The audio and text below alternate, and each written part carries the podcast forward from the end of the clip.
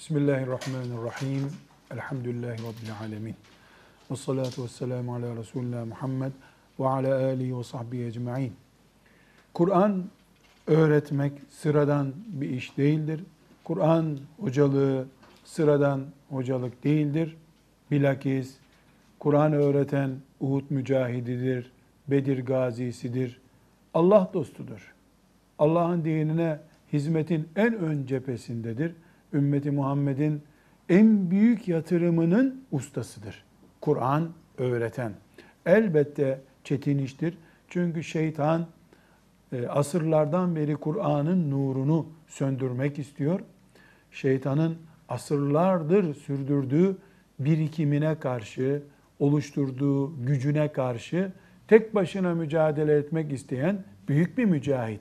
Kur'an öğreten, Kur'anlı eğitim yapan bir insan. Bu her şeyden önce Kur'an hoca efendilerinin, Kur'an hoca hanımlarının kendilerini büyük görmeleriyle, kibir anlamında değil, yaptıkları işin ağırlığı anlamında Bedir'e Bedir'e katılan mücahitler Resulullah'ın mübarek bedenini aleyhissalatü vesselam Resulullah'ın Medine'sini savunuyorlardı. Biz de Resulullah'a inen Kur'an'ı savunuyoruz. Kur'an muallimleri olmasa Allah'ın yeryüzünde indirdiği kitabını kim yaşatacak? Kılıçtan güçlü, mızraktan daha sivri bir iş yapıyor. Kur'an muallimleri Allah onlardan razı olsun diye dualar ederiz. Onlar ayaklarının altında öğrettikleri her bir harf için 40 sene hizmette bulunmaya değer kimselerdirler. Her nerede bunu yapıyorlarsa, dağ başında, medresede, Kur'an kursunda, İmam Hatip okulunda, her nerede yapılıyorsa Kur'an'ın yeri, yurdu yok. Yeryüzü Kur'an'ın vatanıdır. Dünya Kur'an'ın vatanının küçük bir köyü bile değildir bütünüyle. Her yer Kur'an'a hizmet içindir. Kim Kur'an'a nerede hizmet ediyorsa Allah'ın rızasını orada kazanıyor demektir. İkinci olarak da Kur'an-ı Kerim'in öğretilmesi ve eğitilmesi için yani Kur'anlı nesil yetiştirmek için yer seçmek zorundayız. Camiler ilk Kur'an merkezleridir. Daha sonra ümmeti Muhammed'in imkanları çoğaldıkça aleyhissalatü vesselam medreseleri de oldu, büyük merkezleri de oldu. Yalnız Kur'an-ı Kerim eğitimi yapılırken şöyle bir düşünelim. Bir insan tertemiz bir hastanede ameliyat olmak için kapıdan girerken ne hisseder? Mezbelelik bir yerde ameliyat olacaksın diye bir adam sedye ile götürülürken o çirkin manzarayı görünce ne hisseder? Doktor kim olursa olsun. Görüntü çok önemli. Camilerin ayakkabılıkların kenarında toz duman içerisinde ayakkabı kokusu içinde Kur'an öğretilen çocukların psikolojik etkilenimlerine dikkat etmek gerekir. Bu bir vebal olabilir. Dünyada artık her yerde e, en tür e, lüks eğitim imkanları sunulurken Müslümanların çocuklarını Kur'an öğretmek için seçtikleri yerler çok önemli. Bunu israf ve caiz olmayacak abartı boyutuna getirip 7 yıldızlı otel türünden eğitim merkezleri yapmak da onca lüksün içinde Kur'an şuuruna, zevkine yer kalmayacağı için doğru olmayabilir. Ama ortasını bulmamız gerekiyor. Kur'an öğretilen yerler Kur'an ağırlığı taşımalıdır. Kur'an heybeti taşımalıdır.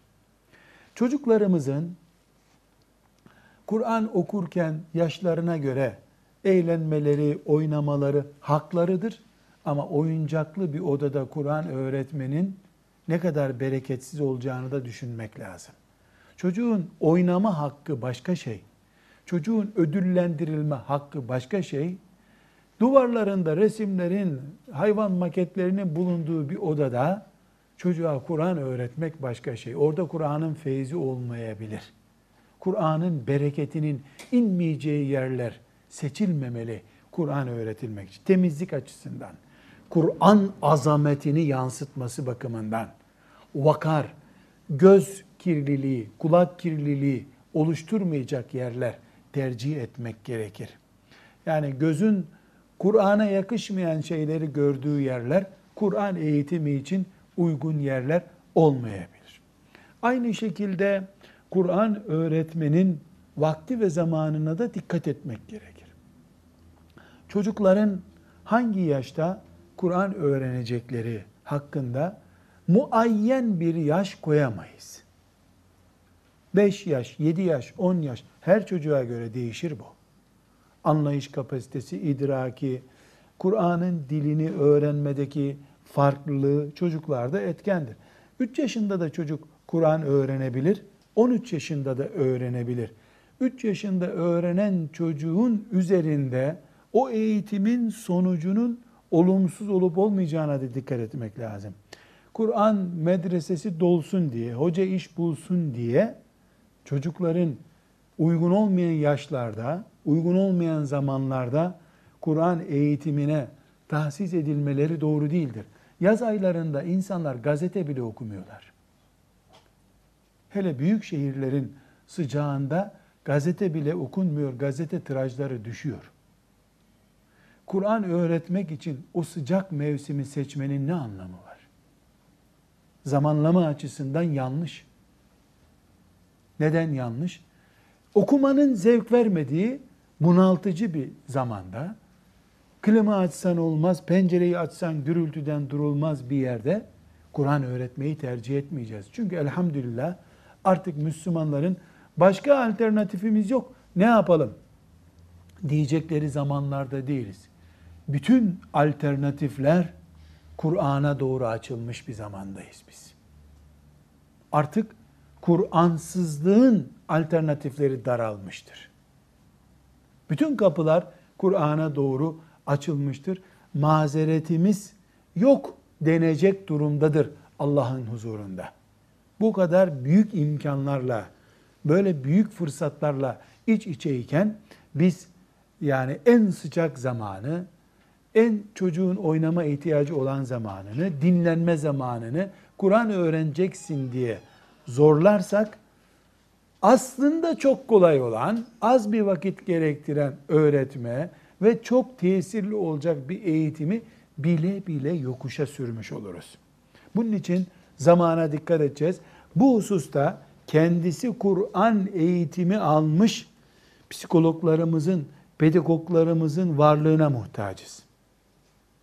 Kur'an eğitimine karşı özel bir kini olmayan, özellikle Kur'an-ı Kerim'den haz alan pedagogların nasihatini dinlemelidir. Kur'an muallimleri ve çocuklarına Kur'an öğretme mecburiyeti hisseden anne babalar. Yani hoca öğretirim diyebilir. Bir pedagoğa da sormak lazım. Bu ne kadar Kur'an öğrenmeli, ne zaman öğrenmeli diye sormalıyız. Biz çünkü hani nasıl olsa aşı yapıyoruz çocuğa. Ağlarsa ağlasın canım 5 dakika sonra susar. Yeter ki derinin altına bu aşı gitsin dediğimiz bir aşı yapmıyoruz. Eğitim yapıyoruz. Daha sonra olumsuz sonuç verecekse bu eğitim lazım değil o eğitim.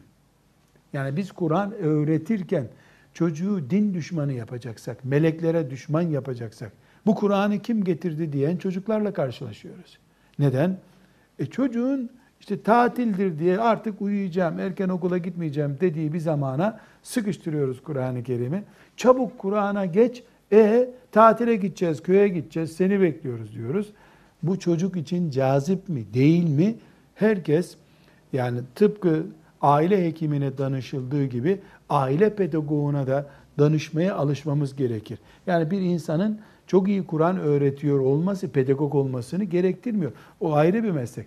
Esasen Kur'an öğretenler pedagoji ve psikoloji de bilmelidirler.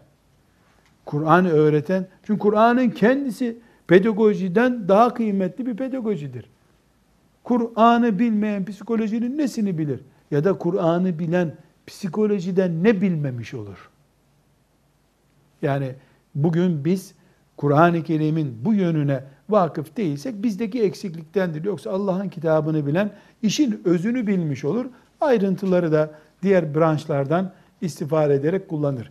Bir başka husus hem bu sözümü hem anne babalara söylüyorum.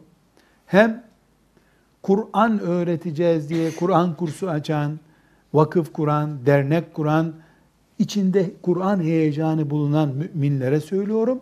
Hem de Kur'an mücahitleri olan muallim ve muallimelerimize söylüyorum. Kur'an'ın kemmiyeti mi önemli, keyfiyeti mi önemlidir? Bu soruyu iyi düşünelim.